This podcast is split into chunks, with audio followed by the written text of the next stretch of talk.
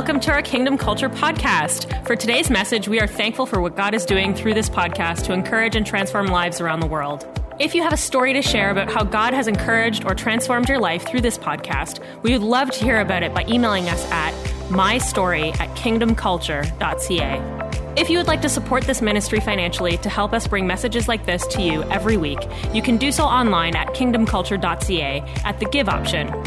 We also would love to connect with you on our social media, on Instagram and Twitter at KC Ottawa and Facebook at Facebook.com/Kingdom Culture Ottawa. We pray that you would experience God today and be encouraged through today's message. Enjoy! Hey, Kingdom Culture family, so great to see you again. Want to say welcome to all of our extended family, all those watching for the first time. Welcome to our Sunday experience. We're so excited that you're with us. If you've been tracking with us in this last season, this crazy wild season, you know that we've been in the series called Revive 2020, where we've been having conversations. All of our messages have been crafted around this idea that God wants to revive specific areas of our life in this season. And what better season to do some heart work, which often feels like hard work, than a season when we've been on a lockdown or feel like life has not been normal. And so my prayer for you today that are watching, that you're going to have a revived heart in the area that we are discussing. And today I have the amazing privilege of having a conversation with one of my favorite worship leaders, Matt Gilman. Matt Gilman, what's up? What's up, man? I'm so happy to be here. Man, that's quite a compliment. So I appreciate that, man. You are, man. You are. You kill it, Matt. I remember I had never seen you live until I think I saw you in Brazil. I think 2 times ago. I can't remember what. Yeah, it was at the Dunamis conference. And you even led in Portuguese, man. It was like off the chain, man. It was crazy. No, I love leading in Brazil. The people are so passionate down there. I love the people. I love the language. I love the food. So it's an amazing time always down there. Yes to all of that, man. Yeah. So and just getting to know you, man, a little bit. I just love your heart. I just appreciate who you are. You know, just not even just watching you lead worship, but just having some conversations with you here and there. You're just an amazing individual. Of course, you know, you're all over YouTube and your music's incredible. And if you haven't heard of Matt Gilman, I would encourage you to search his music out on iTunes or on any of the platforms, Spotify. Download his stuff. Man, his music is incredible. Absolutely incredible. And one of the comments that I hear a lot about you is your vocal range is off the charts. Even I saw a post today where somebody was posting about your vocal range. And it's true, man. Like when you hit that level, it's like, what just happened? Like, who is this guy? No, I just scream on pitch. You scream on pitch. Yeah, scream on pitch. Sometimes I get carried away and I just, you know, I can't help but just, you know, I get passionate in the moment, and so I hit notes sometimes I didn't even realize I could. And but it's fun, man. Just I love those spontaneous moments in the spirit where, you know, anything can happen. So that's awesome, man. That's awesome. Well, I'm excited for today's conversation. Before we dive in, just want to give a little bit of a caveat to the fact that, you know, you have 2 kids, you have twins. Yes, Caden and Isaac, 2 boys. Yes. And you're married to a wonderful wife named Kelly. You're based out of Orlando, Florida. Have you always been in Florida? No, I'm originally from the Twin Cities, Minneapolis, and then moved around. My dad is a pastor, and so we moved around quite a bit in my childhood, but ended up in Kansas City. I'll talk about that for a little bit. Ended up in Kansas City at the House of Prayer, and then moved down to Orlando about 7 years ago. Right. And I remember that now because I lived in I lived in Brooklyn Park near Fridley in Minnesota. Yes. I remember we had that conversation. It was like right in that same area. I think I even knew, or at least knew sort of the vicinity of where you were. What church? Yeah, I led worship at Brooklyn Park Lutheran Church. Yeah, that's crazy. I lived in Brooklyn Park, man. I lived there. It's so crazy. Small world. Small world. But you've been leading worship for over 20 years. You've been over 25 different nations. You know, you were on the senior leadership staff at IHOP, which we'll talk about for those of you that do not know, the Kansas City IHOP International House of Prayer, based out of course, Kansas City. You were on the leadership staff there for 10 years, And yeah, you've swam, from my perspective, in a lot of different circles, and you seem like, even your origin story, like you just seem like a really solid individual, man. I know that, I'm not saying that people that have only swam in one sort of, let's call it spiritual stream, isn't solid, but just having conversation with you, it seems like you've had a very wide variety of pools that you've dipped your feet in over the years.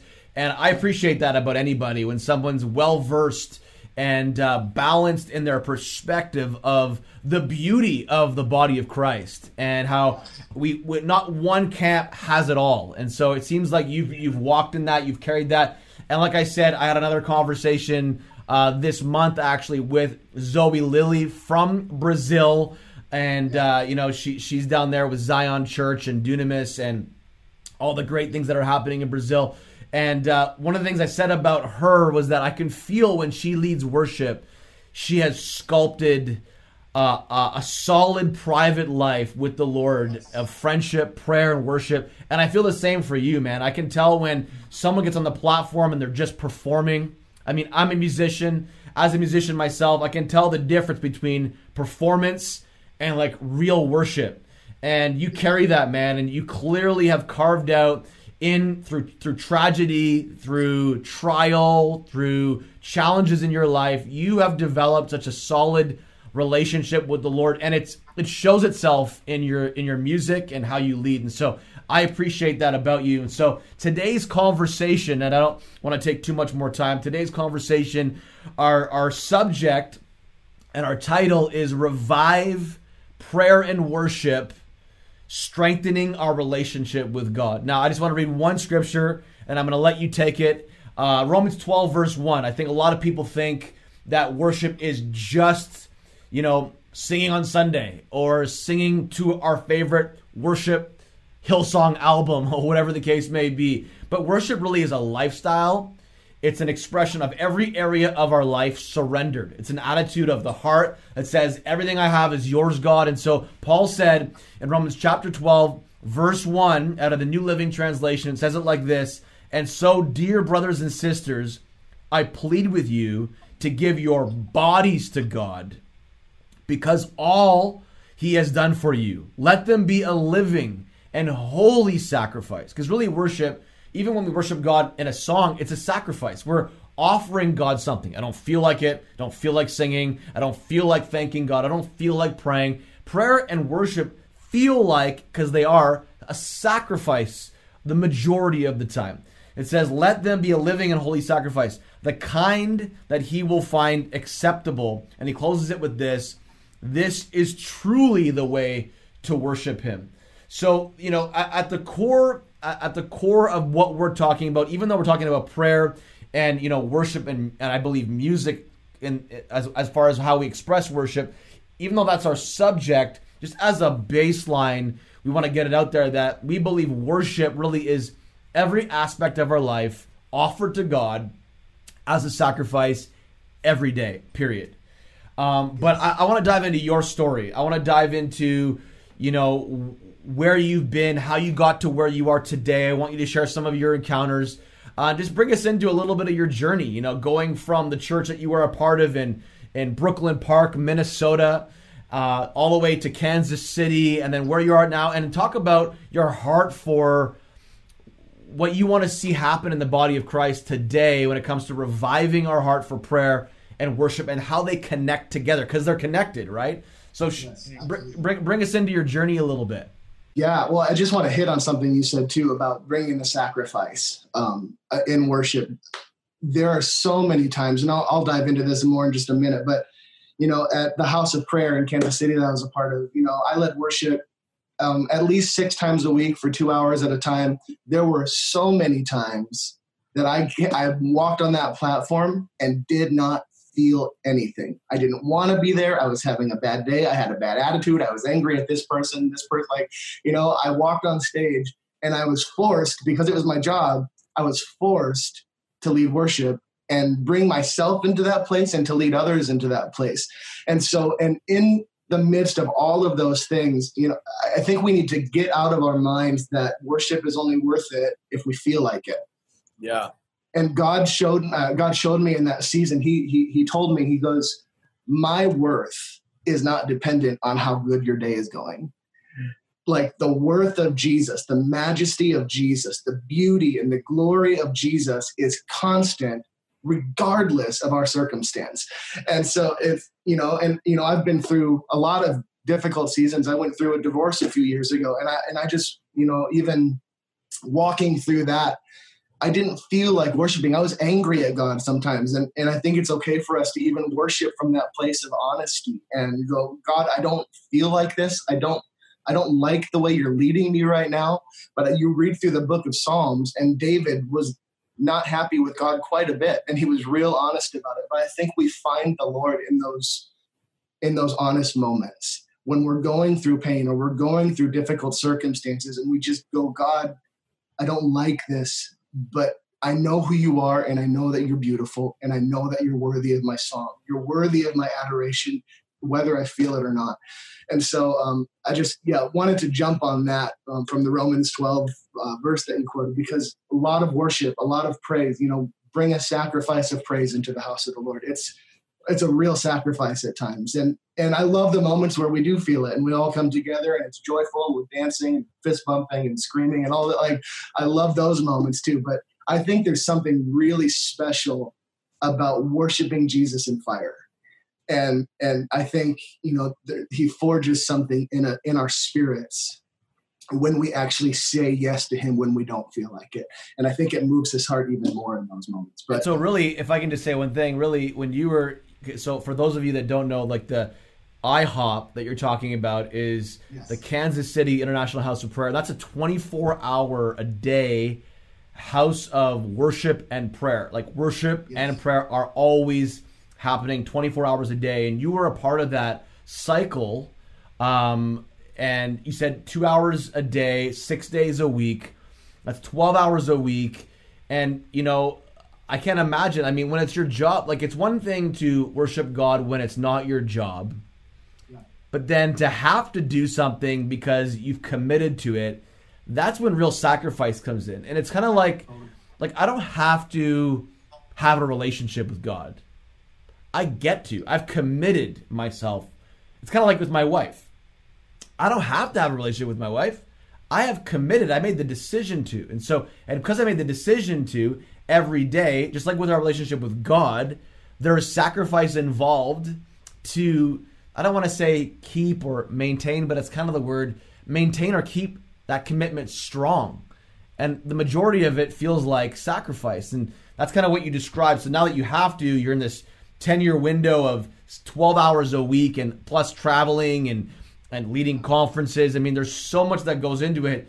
When it becomes your job, I think there's a shift that happens where you have to make more conscious decisions to live in that place of sacrifice. Would you agree? Yeah, absolutely. I think, Jesus said, in the world, you will have trouble. He didn't say, try to avoid the trouble, or maybe if you're lucky, you won't. He said, in the world, you will have trouble. And I think it's how we choose to respond, because everything that we do is a choice.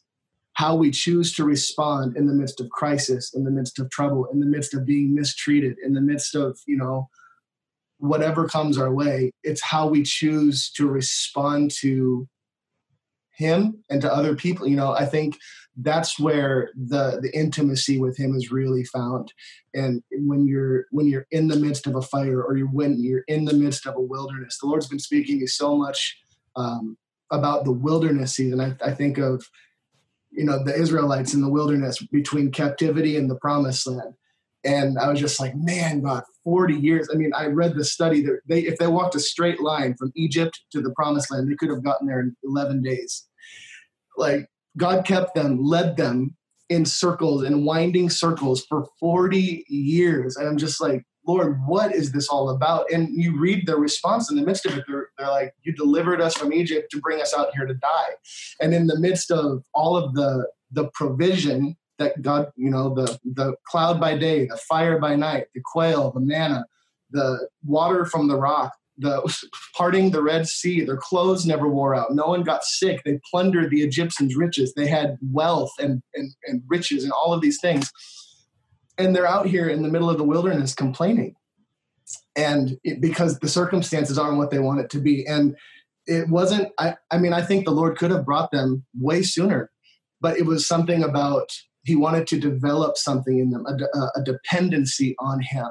And that's, you know, I asked the Lord, like, God, why aren't you showing me the fulfillment? Why aren't you bringing me into the fulfillment of the process right now? Or why aren't you at least giving me a couple steps ahead of time? And he goes, if I told you the whole plan, then you would lose your dependency on me. Wow.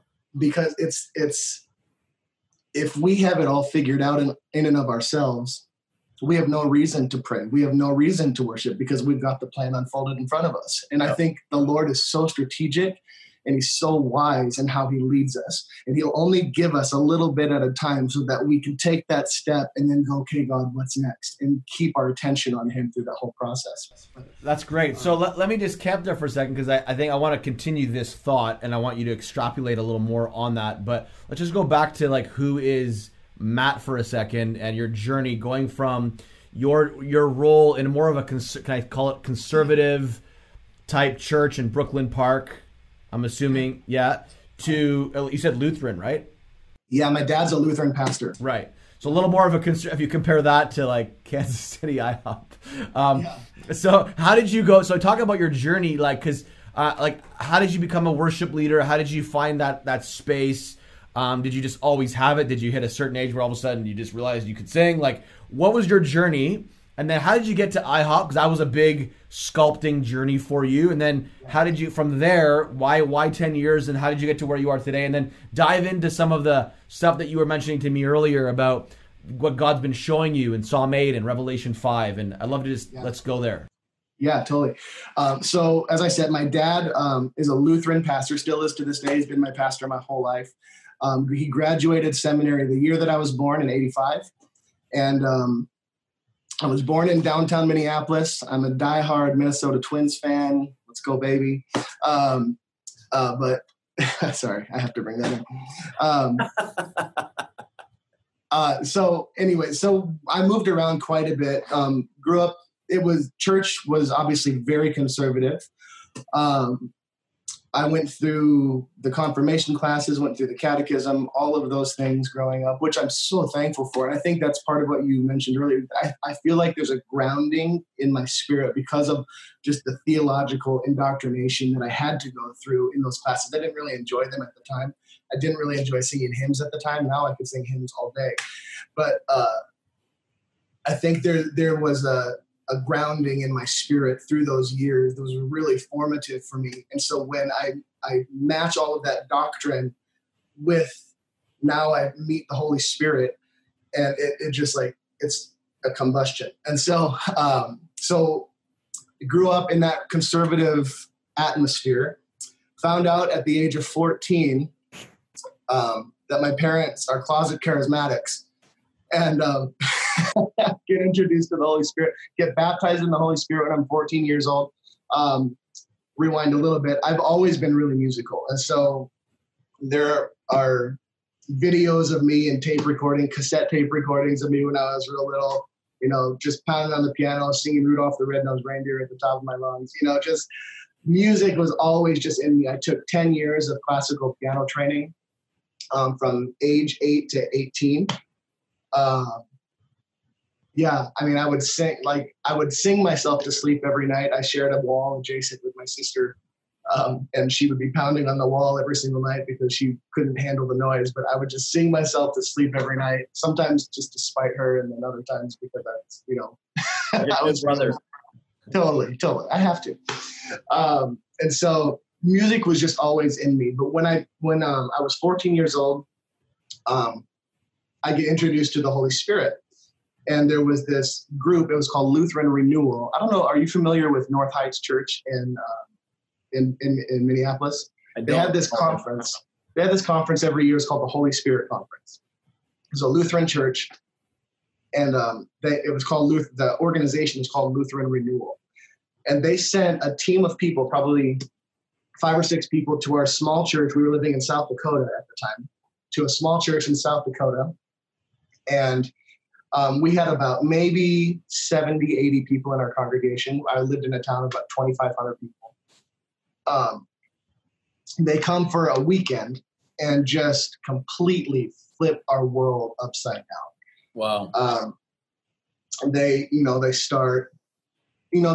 real strategic in how they did it. They come in, they start singing the hymns, and then all of a sudden they'll start bringing in some of these more modern worship songs. And then what really irked people, some people, was when they just kind of waited, and then you just kind of hear this rumbling of singing in tongues and singing in the Spirit, and it was just like, what on earth? And I remember people were watching and they were fearful, like, what is happening? And I remember going, I've never seen this before, but this is Acts 2. I've read this in Acts 2. Like, I learned about this. I've just never experienced it before. And I remember just being fascinated. And how old were you when this was happening? How old were 14. You? I was 14 years old. Okay. And so while others were angry or fearful or what was going on, I remember just kind of standing back in the corner and being fascinated at what was actually happening before my eyes, because I knew it was in the Bible. I just never experienced it before. And so my world just gets turned upside down. The worship leader who was there at the end of the event comes up to me, hands me a CD. It's a Matt Redman CD called Better is One Day. And he goes, hey, take a listen to this. And that CD just wrecked my life. And he goes, just take a listen to this. Here's my email address. Like, shoot me your thoughts. So I remember going home later that day, and I put the CD in my little stereo in my bedroom. And just from the first swell, the first musical note that came in on the album, I just remember, like, something hit me. I didn't know what it was at the time, but it was just like this feeling. It felt like I was in a warm blanket, and I just started weeping. Wow. And I never experienced this before. And I'm like, why am I crying so much? And this is weird, but it feels good. And and I remember I just found this sense of belonging. And I didn't know what it was or what was going on, but over time, I craved this feeling. I remember going to school during the day, and I would sit at my desk, and I couldn't wait to just get home and turn on this music and sit in my bedroom and cry. Wow. And so, long story short, our piano player at the church left. I'm the only one left in the church who plays piano. So my dad asked me to step in and start playing some of the hymns on Sunday morning. And eventually he let me start introducing some of these newer songs. I didn't even realize that I was worship leading at the time. I was just like, hey, can you start incorporating more of these more, like Better Is One Day, all of these other newer songs that were coming out at the time. And that's just kind of how I accidentally started worship leading at my dad's Lutheran church when I was 14 years old. Wow. And the church, we lost a lot of people when that whole, when the Spirit came, because people just didn't know what to do with it. But over time, the church doubled in size from what it originally was, because there was just this, when God puts a magnet in your back pocket, people show up, and the magnet being His presence. And so, yeah. Anyways, I keep in touch with this worship leader who gave me that music. And I get a random email from him, and he goes, hey, there's this place down in Kansas City. There's a conference in, I think it was October, probably 2002. Wow. I know. October 2002. He goes, there's a conference I want to take you to. No, this was probably before 2002, probably 2000. And he goes, I just really feel from the Lord I need to take you there. Wow. And so he goes, can you get, a couple days off school, get your work done in advance, and let's go down to Kansas City. And I remember walking in to this conference in downtown Kansas City. Excuse me. And I walked into the building, and I felt just like someone hit me in the chest, like a brick wall. Like I walked into a wall. Wow. And it was just like, oh my goodness, what is this? There was a sound coming from the stage, and there was this, something I'd never heard before. It was more than just contemporary worship music. It was this new sound that I'd never heard before. And I felt the Lord saying, you're home. Wow. And so I spent, I was freshman, sophomore in high school at the time. I'm like, this can't be home. I live with my parents.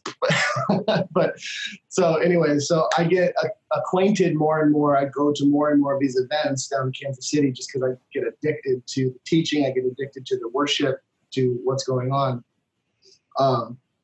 And as I went down more and more, some of the leadership from the House of Prayer noticed me returning more and more. I would go down probably, at least once every other month. Wow. And so the leadership there started realizing that I was becoming a regular, and they're like, you know what, like, you're a young dude. Why don't you come here and just like immerse yourself in this culture for 6 months and like just give a season of your life to the Lord for 6 months. So, I went to more conferences throughout the rest of my high school. I graduated in 2003. And I said, okay, I'm going to come down to Kansas City. I'm going to do this internship for 6 months.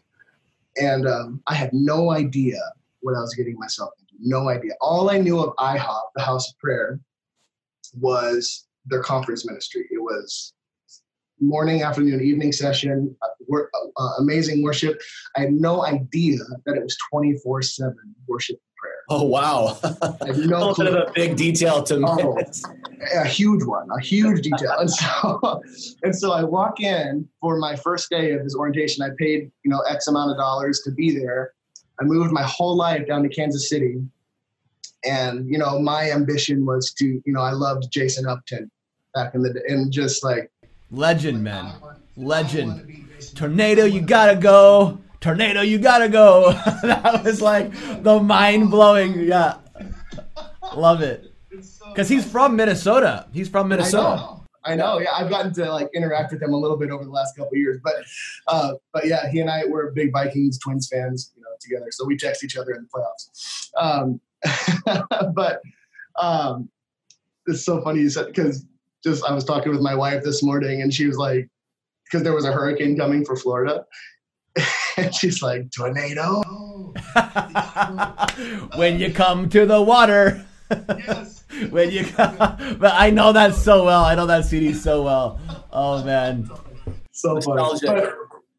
So anyways, my ambition in coming down to Kansas City, I was going to get trained as a worship leader. I was going to, grow in my worship leading abilities. I was going to put out a sick album and become the next big thing in Christian music. That was my ambition.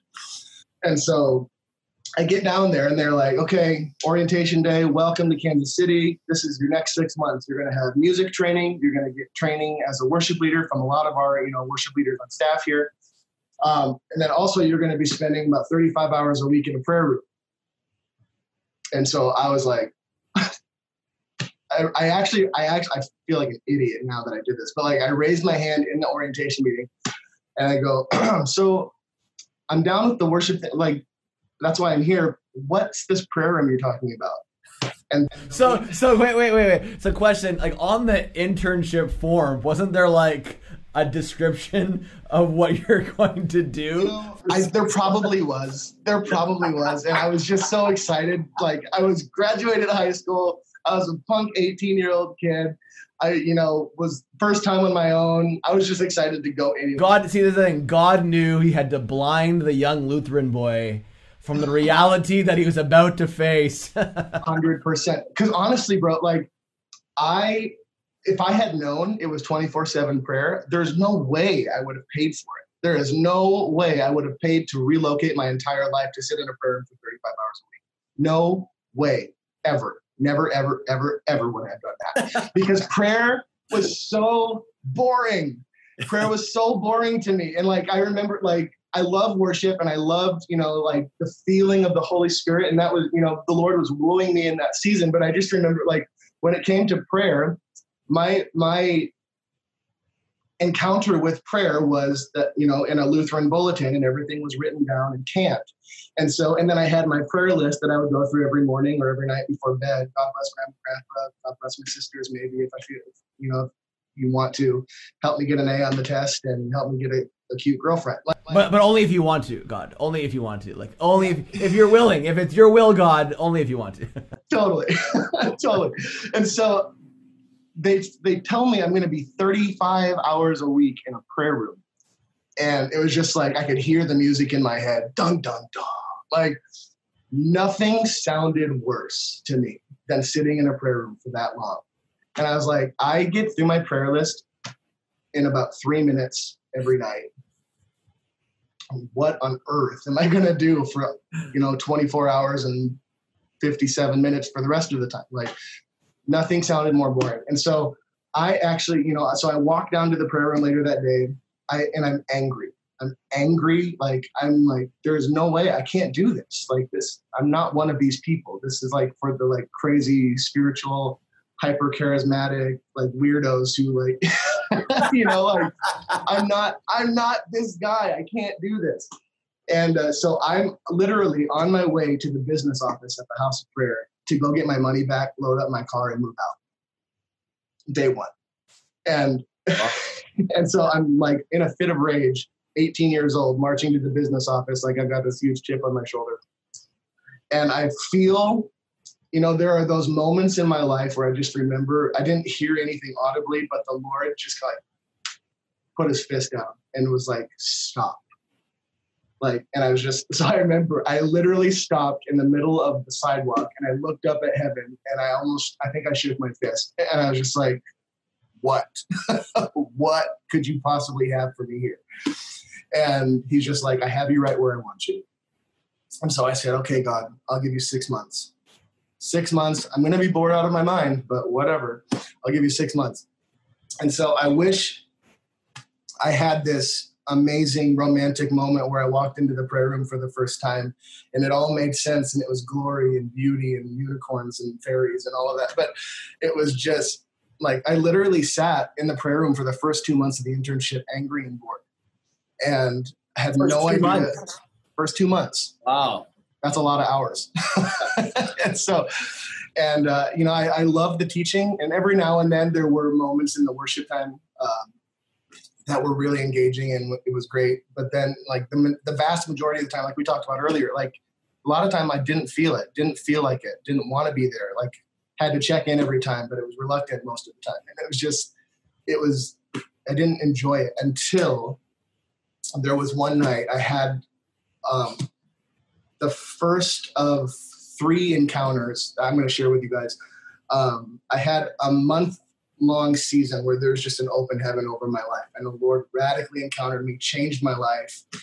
And so I want to share that one of the first encounters that I had in Kansas City. I remember it was a Thursday night and we had our own, separate from the main prayer room, our internship was being trained in, how the model of worship that they do. And so we had our own separate intercession meeting, about 70 of us.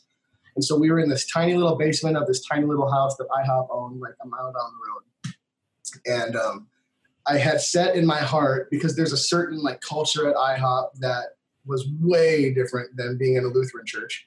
And so, people pace back and forth and scream and yell in tongues. And it was just I'm down with the yelling in tongues, but wait till someone tells you to do it. Because in the Lutheran church, you stand when you're told to stand, you sit when you're told to sit, you sing what you're told to sing, and you pray what you're told to pray. And so it was just this is complete chaos in the prayer room. Everyone's doing their own thing. They're all saying their own words. They're all, it was just complete, in my mind, chaos. But I remember this one night, I was like, okay, I'm 2 months in. It's not getting any better. And so I'm determined in and of myself, I am going to be an IHOPper. It's going to happen. Tonight's the night. I'm going to make it happen. So I go into this prayer meeting with an agenda. And I wanted people to know that I had crossed over and I was now one of them. And so I stand in the front row, the worship starts, and there was this culture that the music starts a little bit. That's when you start pacing. When the energy picks up a little bit, you start just the light rumbling, I tie my bow tie, should have bought a Honda. She came in a Honda, left in a Mazda. Mazda broke down, she bought a Honda. There's no science to it. You make it happen. And so I'm pacing back and forth, saying my tongues and all of those things, but the whole time kind of looking out of the corner of my eye, making sure people notice that I'm now one of them. And so, as the music climaxes and I'm just going, I had arrived. It was my night. It was my moment. And all of a sudden, I feel out of nowhere, just like someone punched me as hard as they could in my gut. And I was hunched over, like bent over at the waist, and I didn't know what had happened to me. So I was going, and then I get the punch, and I go, oh! And I hunch over in the middle of this room in front of the whole crowd. And there was this sweet little leader of the internship. She gets on the microphone. She goes, someone in the room is feeling a fire in your stomach. And if that's you, we just want to pray for you. And I'm like, obviously, it's me. Please get over here and pray for me. I need you now. And so I get about 20 of my intern friends around me. They all lay their hands on me. And as soon as they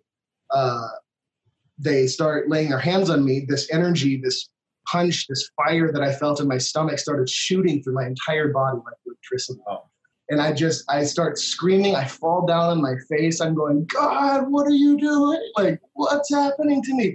And all of my friends are going, take him up, take him up, take him up. And I'm like, take me where? Like, what on earth does that mean? And so, I mean, I'm terrified. And as they're screaming, it was like slowly for about 10, 15 seconds, the noise in the room slowly faded out. And I felt this hand come down on my back, and it grabbed my shirt and it pulled me out of the room. And this is as real as I see you right now, as real as everything around me. I am no longer in this basement in small town and small suburbs of Kansas City. Like, I am standing on this stone ledge. My toes are hanging off this ledge, and behind me I have the warmest, brightest, clearest, most terrifying light that I had ever seen or felt before. And there was like a sound coming from it. And I knew that God the Father was standing right behind me. And I knew he was beautiful, but he was so terrifying at the same time. I wanted to turn around and look at him, but I knew that if I did, I would have passed him because I just couldn't handle it. It was like one of those Moses in the cleft of the rock moment where it goes, I'm not going to let you see my face, but I'll show you my backside. And so it was just like, I had my back to him, and I knew he was standing right behind me. In front of me, I had heaven's perspective on all of creation. I knew that I could see every planet, every star, the entirety of the galaxies. I remember just billions and billions of stars. And you look online at some of those pictures from the Hubble telescope, just the colors and the way the stars move. It was just, there was so much movement in creation. And I remember going, this is so stunning. And I had the ability to see everything individually up close, but I could also see the vast picture all at the same time, just billions, hundreds of billions of stars. And it was so beautiful. But I was just standing there, my toes hanging off this edge. I have God behind me. If I move backwards, I die. I have the vast universe in front of me. If I jump off this ledge, I die. I'm stuck. So I'm standing here between God and creation, trembling on this stone wall, just shaking to my core, going, God, why am I here? Why are you showing me this? Started just spouting off all these questions like, why is this so scary? I didn't ask for this. Why are you doing this to me? Like, I'm Lutheran. This doesn't happen to Lutherans. Like, you know, what is going on? And I just start probably for 10, 15 minutes just asking all these questions. Why, how? I don't get it. And my mind is just blown. But I'm fascinated by what's in front of me, terrified and in love at the same time with who is behind me. And I just don't know what to do. And so I just start asking all these questions. And finally, the Lord spoke. And when he spoke, Psalm 29 says, the voice of the Lord shakes the wilderness. It shatters cedar trees. The God of glory thunders. When he spoke to me, it was like I was in the very middle of the loudest thunderstorm that I'd ever felt or seen before. Have you ever been woken up in the middle of the night by just a loud clap of thunder and your adrenaline is pumping? And it was awe-inspiring, but terrifying. And he spoke and he said this to me. He goes, when you pray, when you worship, when you intercede, when you do these things in my name, you have authority to shift these things in the heavens. Wow. And he said it one more time. He goes, when you pray, when you worship, when you intercede, when you do these things in my name, you have authority to shift these things in the heavens as I'm watching creation move and shift in front of me. Wow. And all I could think to say was just, yes, Lord, yes, Lord. Okay, yes, yes. I didn't even understand it. But so I just, those words was like the thunder coming from within me and coming at me from every direction just echoed around me and through me for probably another 30 minutes, it felt like.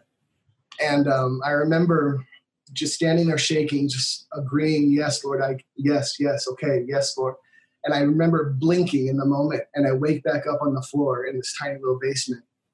And my Bible is open in front of me. I don't know who put it there or why it was open specifically to this page or what.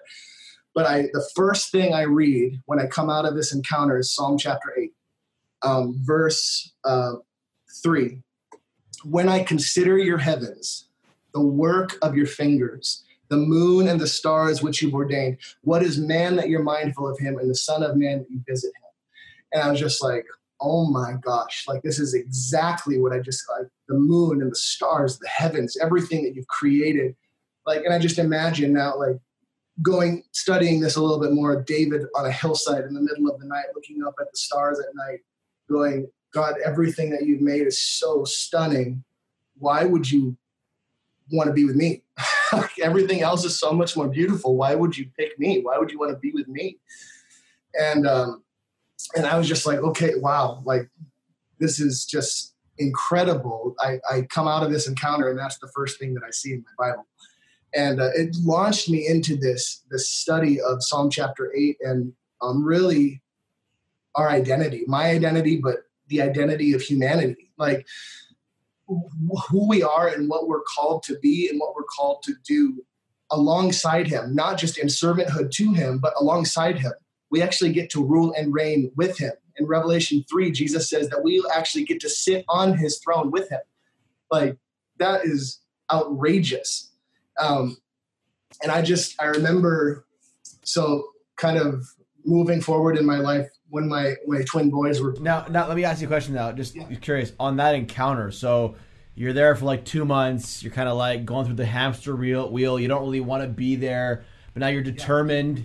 The moment you kind of like go all in and surrender, you have this encounter, changes the game. How did this affect you now after like 2 months into the internship? How did this affect now your worship, or how did this affect the rest of your internship? Because something must have changed after that, right? Now you ended up being there for 10 years. It went from 6 months to 10 whole years, and albums being produced and all that kind of stuff. So just quickly before you jump to I want to ask the question, like what shifted right away after that encounter? Yeah, well, I mean, so this was the first of three. I had three encounters. Like it would take a whole day to get into all of them. Maybe we'll do another one of these later. But yeah. But this was the first of three encounters that I had just like that in a month. And so as soon as I could finally like come to terms with what had happened to me, I felt like I got another one.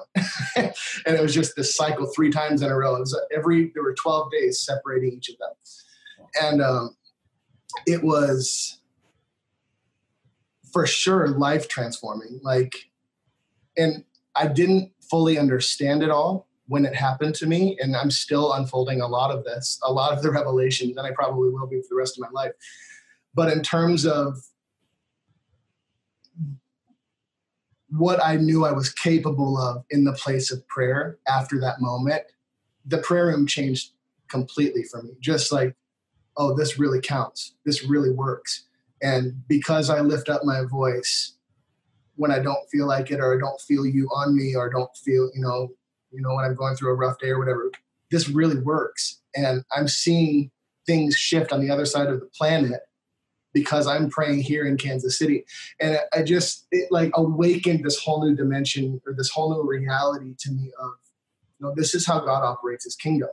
Well, and really like, it, you know, kind of fits in with our topic, which is reviving prayer and worship, but then the connection of the two, but then our subject focus really is how that strengthens our relationship with God. I'm sure like in that moment, like it was always in you, But now this new revival of sorts happened in you with the culmination or the connection between prayer and worship.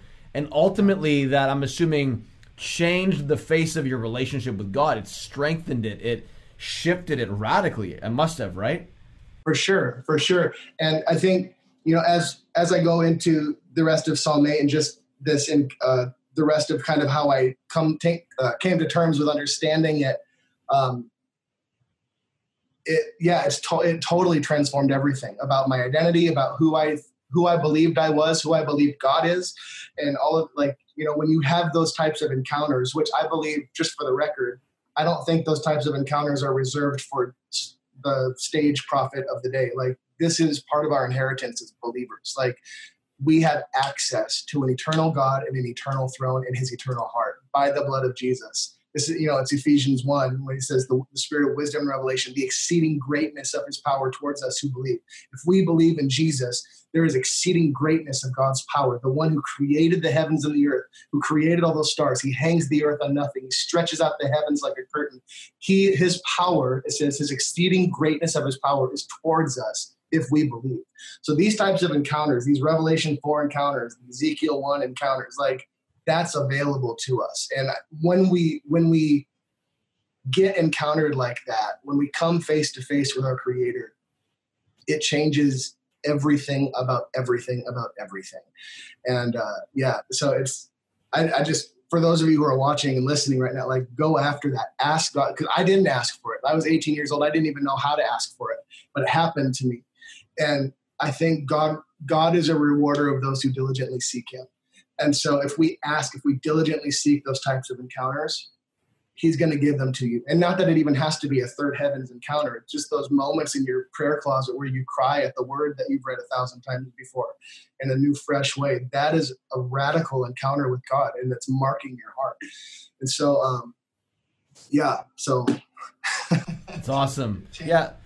So continue to dive into Psalm 8. Like, let's break this down a little bit. Go ahead. Yeah. Well, just from a personal perspective, I remember when my boys were born, my twin boys, they are almost 9 now, and they're completely fine. But they were born very early. They were premature. She went into labor at 24 weeks gestation, which is obviously very, very early compared to the full term 40. They were able to stop the labor, but she had to stay in the hospital. We lived in the hospital for another 6 weeks until she went back into labor. The boys were born at 30 weeks gestationally. They were both just barely over 3 pounds when they were born. And I remember being in the hospital and just going, God, this isn't the way it was supposed to be. Like, we had this perfect plan for our lives, and this isn't the way it was supposed to go. And I remember, you know, so they were born, and you have this romanticized vision of what holding your newborn is going to be like for the first time, and, you know, the bonding moments and all of that. But when they were born, they immediately went on ventilators because they weren't breathing. I watched my son Isaac come out, and his body was completely blue because he hadn't been breathing and there was no oxygen. And same with my son Caden. And instead of getting to hold my kids, they rushed them to the NICU, and I didn't get to see them for hours. And even then, when I did get to see them, I didn't get to touch them or hold them. And so it was just, I remember going, I was just angry at God. I was like, this isn't the way it should have been. And I remember the first time I walked into the NICU, I had to scrub my hands, my arms for 15 minutes. I walked in, I see my son Isaac and on one side of the room, my other son Caden on the other side. They're, you know, the oxygen mask, the feeding tubes, all of the wires and the hookups and everything to monitor all the stuff. And I remember thinking in the moment, like, Psalm 8 is a farce. Like, this is, how can this be true? I remember going, you know, so verse 1 is amazing. Like, majestic is your name. You've set your glory above the heavens. We can all agree with that. But then in verse 2, it says, out of the mouths of babes and infants, you ordained strength to silence the, like, I said, God, how can this be true? Like, look at my kids. If it weren't for this modern technology, they'd be dead. Like, and I'm looking at my son Isaac just crying in sadness because he doesn't deserve to go through this. I didn't deserve to go through this. And I'm looking at God going, how can this possibly be true? And the Lord spoke to me so tenderly in the midst of my offense and all of that in the moment. The Lord spoke to me and he goes, he called me by my name. I remember he just goes, Matthew, don't you understand? It was never about what you could do on your own. Because I remember going, God, they can't breathe on their own. They can't eat on their own. They can't maintain their body temperature on their own. They can't do anything on their own. And the Lord spoke to me. He goes, Matthew, don't you understand? It's not about what you can do on your own. Because it's in your weakness that my strength is made perfect. And this, all of Psalm 8 just opened up to me in that moment. Wow. That vulnerable moment. And I go through the rest of it, and David's looking up at the sky, and I'm thinking of myself in that encounter going, when I consider your heavens, the works of your fingers, the moon and the stars which you've ordained, who am I? Like puny little me, I'm nobody, yet you've set your eyes on me. And David answers his own question in verse 5 through the rest of the passage. You've made me a little lower than Elohim, which means God himself. You've made me a little lower than yourself, and you've crowned me with glory and honor, and you've given me, this is crazy, you've given me dominion over the works of your hands. And I remember just going, oh my gosh, this is so, it changes everything, because once we realize who we are, this is our identity, like, God created us not so that we could be his servants. God does not need us to do something that he couldn't do for himself. He created us out of a place of desire. He created us because he wanted us, not so that we could do things for him, but so that we could partner with him. Because it's in the place of our weakness, when we lift up a weak voice, when we're singing out of tune, or we're playing our, the riff out of key or whatever. It doesn't matter because we're doing it. And when you just do it, whether you feel like it or not, in your weakness and in your frailty, whatever, like I'm super weak and I'm super broken and I'm super frail. But I've learned that when I come to the Lord in that same place of weakness, brokenness, and frailty, that he always fills the gap on the other side. He will always come in and, meet us in our shortcomings. And so I just love this just driving force of identity in Psalm chapter 8. You've made me a little lower than yourself, which is already crazy. You've crowned me with glory and honor, and you've given me dominion. You've given me power and you've given me authority over everything that you've made. And I always go back to this encounter where he goes, when you pray and worship and intercede, when you do these things in my name, you have authority to shift these things in the heavens. We have power to shift galaxies. We have power when we sing and when we pray to move stars, to move solar systems. How much more over our little town or our church or our friends or our family or whatever. Like, we have so much power when we pray. And if we as the body of Christ would actually come to terms and realize who we are and who we were made to be, I guarantee the world would look so much different, because very little of the body of Christ is operating in the fullness of what they're called to be. And, and I just think of even Revelation chapter 5 or chapter 4, when John has this encounter, he gets taken up into the throne room. It's one of my favorite passages in all of Scripture, because there's not a whole lot of passages in Scripture that we get the inside scoop on what's happening around the throne. And so I love this. It's so vivid. It's so beautiful and detailed. And Isaiah saw this in Isaiah 6, but it was missing one element in Isaiah 6. And I'm trying to figure out, like, theologically if this lines up, but like there were no 24 elders in the Isaiah 6 encounter, but the 24 elders show up after the cross, after Jesus, the slain lamb, takes the stage in Revelation chapter 5. God surrounds his throne with men. He surrounds his throne with people who are also on thrones and given crowns. And so it's not even that God just wants to, God wants to show off, and I think we're going to bask in his glory and be amazed at his majesty for all of eternity. But it's not just about that. I can't wait to do that. But it's about partnering with him and how he governs creation and how he rules over everything that he's made in partnership with us. Like it just totally obliterates everything else about God is God, and we're tiny, tiny, tiny little, peons of people that don't matter. We matter.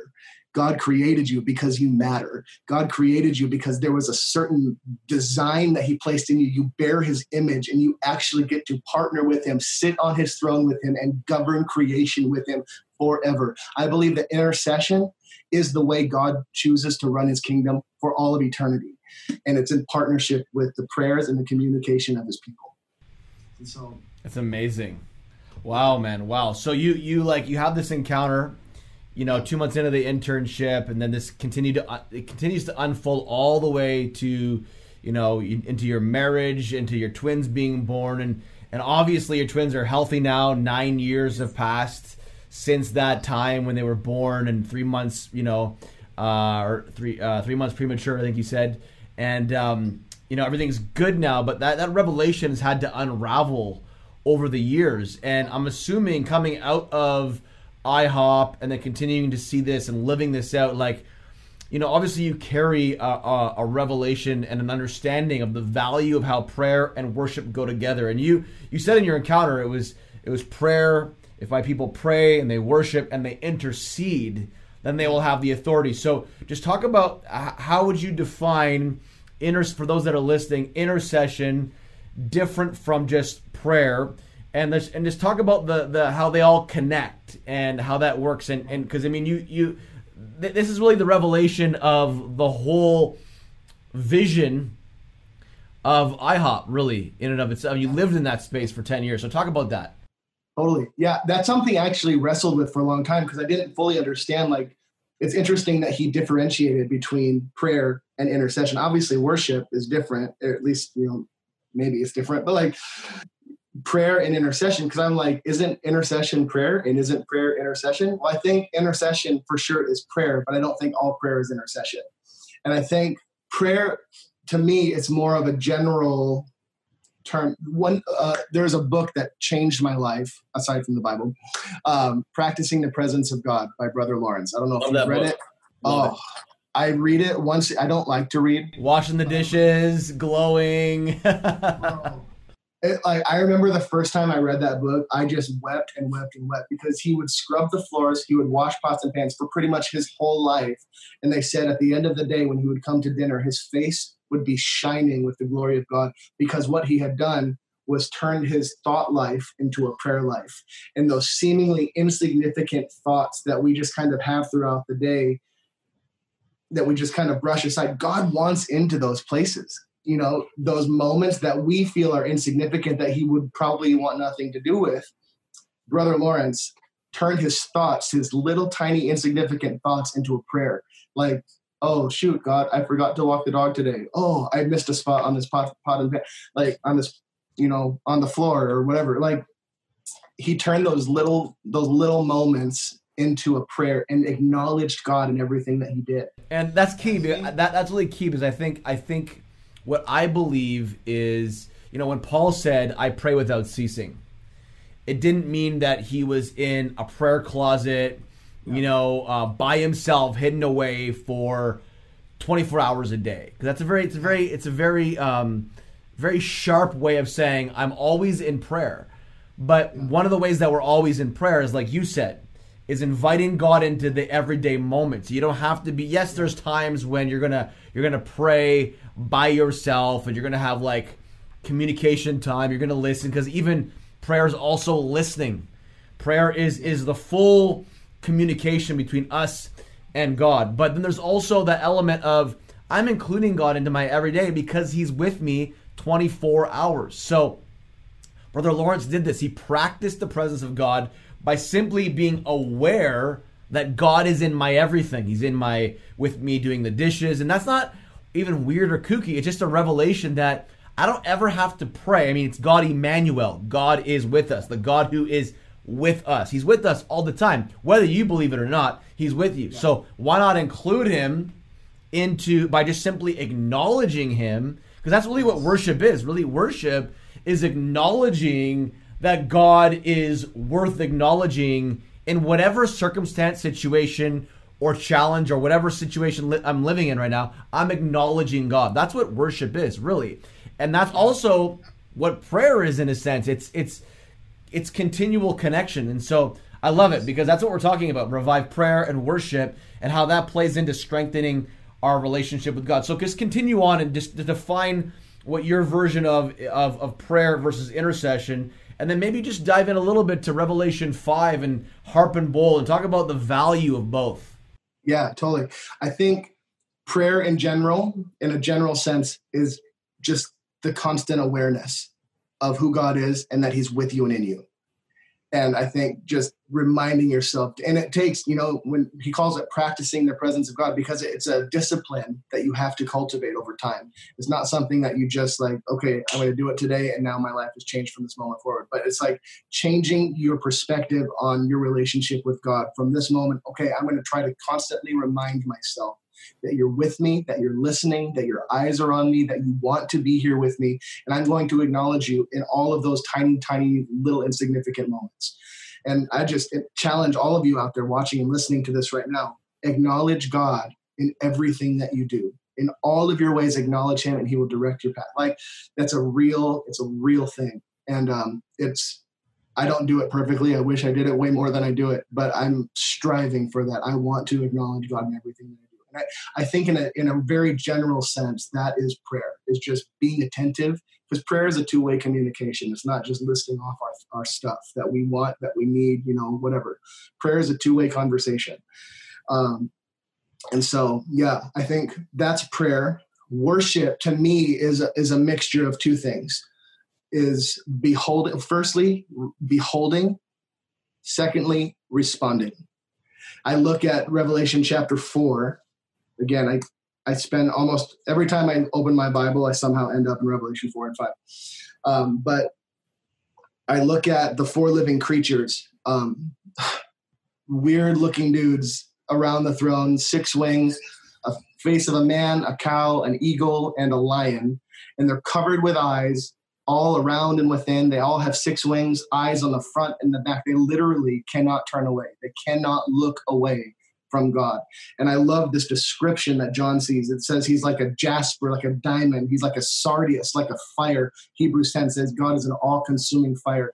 There's lightnings and thunderings and voices that proceed from his being. There's uncontainable power. There's a sea of glass mingled with fire that just reflects all the glory. There's seven lamps of fire burning, the seven spirits of God. And it says these four living creatures, these seraphim, are gathered all around the throne, and even in the midst of the throne, it says, and they do nothing. Their full-time occupation is to behold and to respond. As they behold, they take in. I love in Matthew, in the Sermon on the Mount, Jesus says the lamp of the body is the eye. If your eye is good, then your body is filled with light. If your eye is bad, your body is filled with darkness. Here are these four seraphim covered with eyes, doing nothing from the moment that they were created except to look at unapproachable light. What is happening on the inside of them? What's happening in their inner spirit, man? Well, it gives us a little glimpse into that. So they're beholding him. I feel like God just unveils one characteristic of who he is, and they behold it, and their only response, the only thing that comes into their minds to say, it's holy, holy, holy. The original text says holy 9 times in a row rather than the typical 3 that we read in our Bible. Holy, holy, holy, holy, holy, holy, holy, holy, holy, Lord God Almighty, who was and is to come. This never ends. He never ends. In a billion years from now, they will not have scratched the surface of who God is, because the revelation of who he is, the fascination about who he is inexhaustible. He never ends. We will never fully know him. In 100 billion years from now, we're going to be standing in there just as amazed as we would be on day one. And so their occupation is worship, to behold him and to respond to him. The beholding is with their eyes. The response is with their song. And I believe that's what worship is. And the same thing with the 24 elders. It says, and I love this because it says, whenever the living creatures sing their song in verse 9, it creates a response in the hearts of the 24 elders. You ever get those moments in a worship set where you're watching somebody else worship and it just provokes you to go there too? I feel like the 24 elders are kind of like, look at him, look at them, look at him, look at that. Like they're looking at these living creatures, giving their response to the beauty of God. And it says it creates a response in their hearts. And they sing their own song. At IHOP, we call this a double chorus. Like we sing one chorus and then there's another chorus on top of that and they kind of fit together.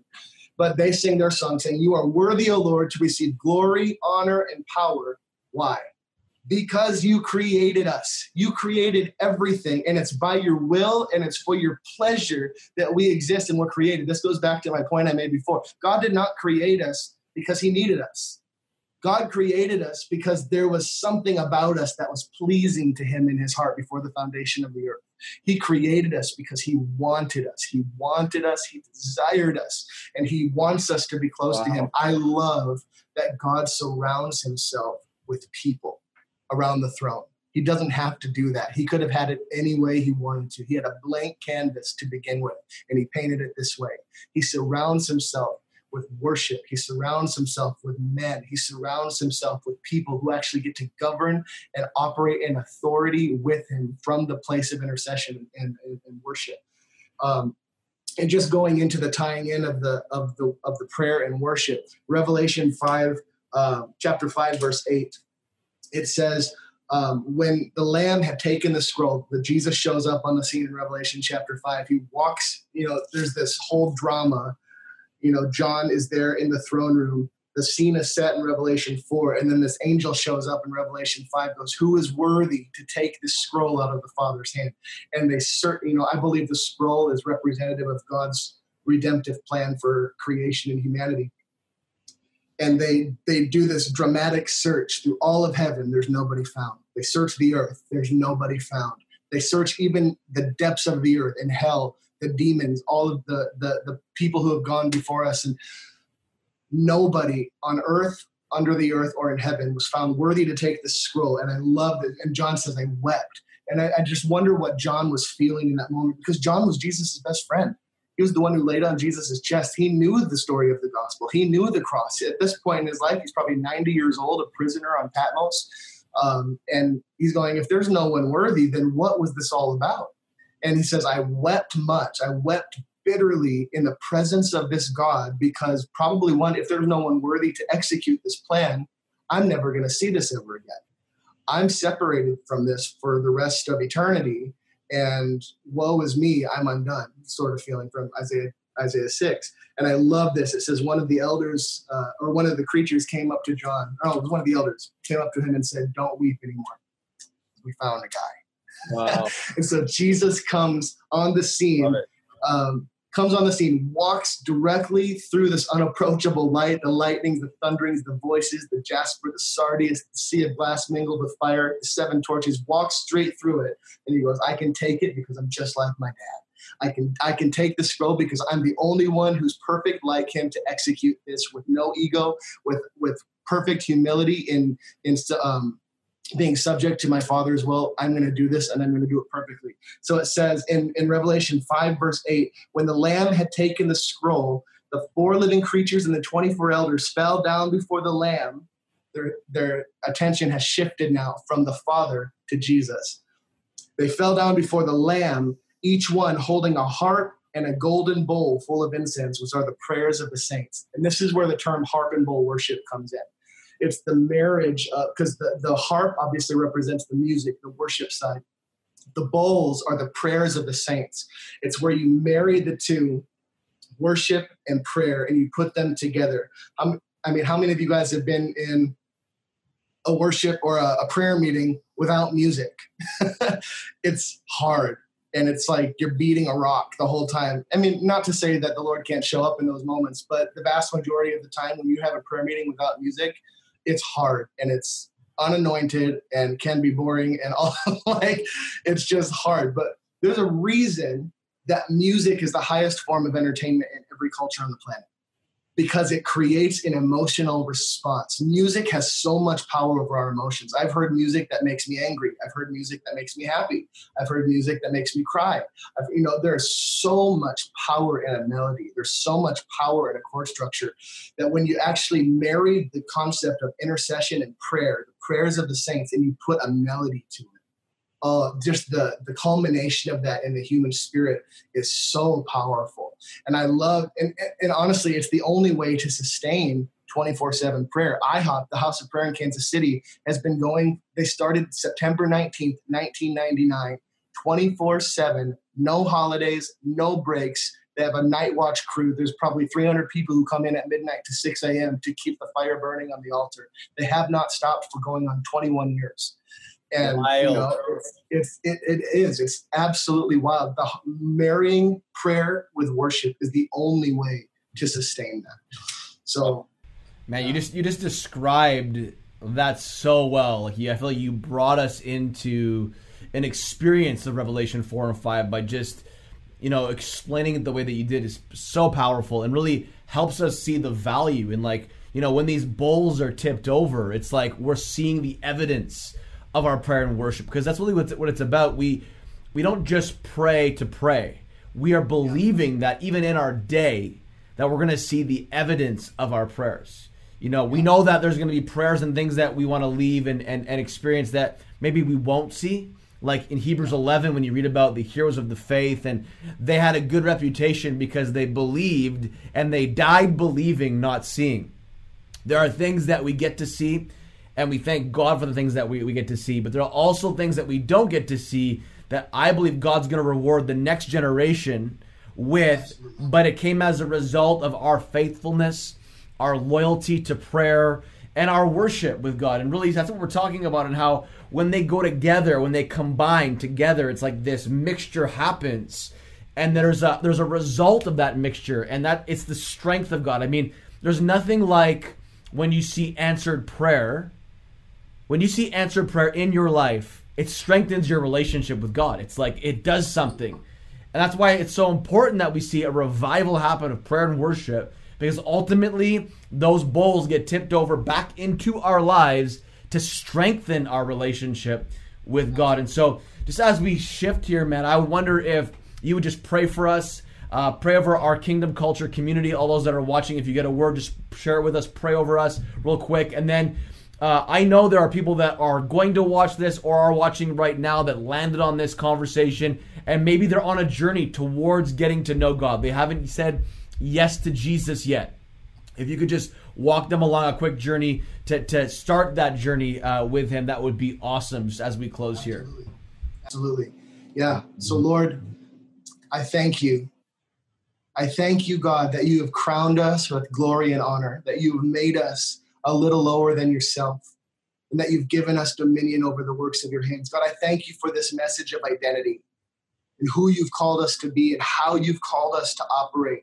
And so, God, I ask for all of those watching, for this Kingdom Culture community, God, I ask that you would take us deeper into this place of divine identity, who you've called us to be, and the authority that we have in the place of prayer. God, as we worship, as we pray, as we go into those moments of intercession, God, that you would remind us what you said, that we actually have authority to shift things in the heavens and things on the earth. As we pray and as we worship, as we lift up, even in our weakness, God, we thank you that it's in our weakness that your strength is made perfect, that it's in our frailty that your glory can come and shine through us. Oh, God, who else? There is no other God like you. There's not another God who sees us or hears us or acts on behalf of those who waits for you. But, God, we say that you are the one true living God, and we thank you that you choose to surround yourself with people who love you, who adore you, who worship you. And God, that you've given us even that dignity to come before your throne and to not just worship you, but to govern with you, to rule and reign with you on your throne. And so, God, I just ask that you would remind us. I ask for grace to operate in the practicing the presence of God, to practice the presence of the Holy Spirit, to invite you in to those little insignificant moments in our lives, God, because you want to be there. You want into that. And so, Lord, we just ask for grace to walk in that and to operate in that.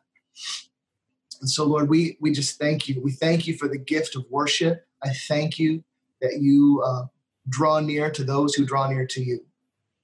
And God, even as we set our hearts to go deeper from this moment forward, I ask for radical encounter.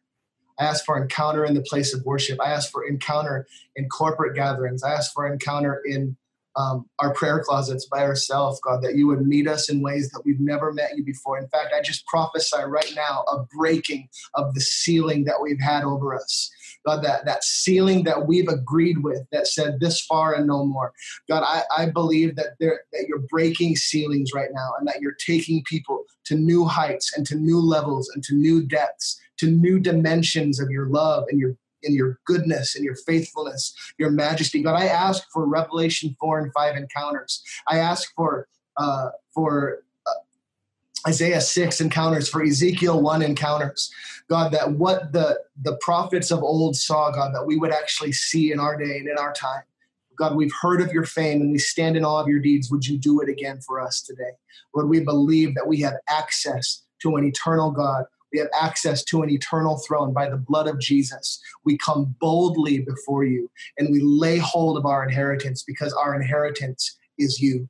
You are our portion. You are my inheritance and my cup. Surely the lines have fallen to me in pleasant places. God, we love you. We love your presence. And we say there's nobody else like you. We bless you in Jesus' name. God, I pray for those who are watching right now who have never met you before. God, I ask for crazy testimonies to come out of this time. God, I ask that the power of the Holy Spirit would just rest upon them right now. God, that they would have an undeniable encounter.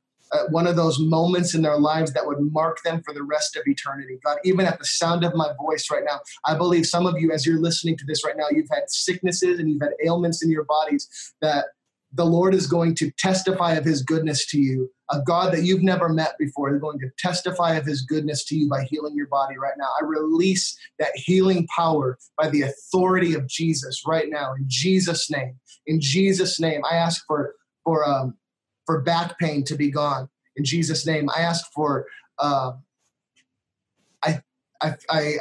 see a picture of someone with some broken fingers. I don't know what you did. Maybe it was a construction accident or something, but you broke, I think, 2 or 3 of your fingers on your right hand. One of you is, you're being introduced to the healing power of the Holy Spirit right now. And your hand is going to be made whole in Jesus' name as a testimony that God is real.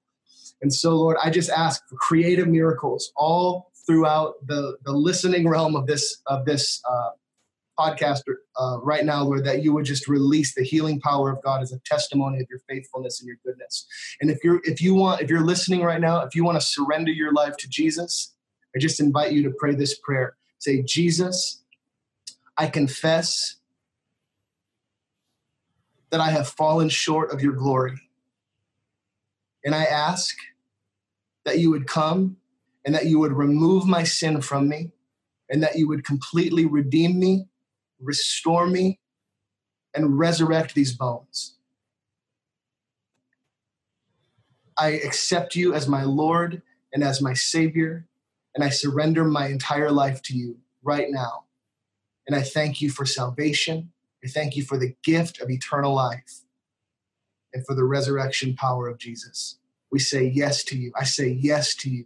Just say yes to him right now. Just say, yes, Jesus. Yes, Jesus. I surrender my life to you right now. In Jesus' name, in Jesus' name, in Jesus' name. Amen. Amen. Thank you so much, Matt. That was awesome. If you said yes to Jesus for the first time, I want to encourage you, email the info on the screen, prayer@kingdomculture.ca. We'd love to journey with you, walk with you along on this journey.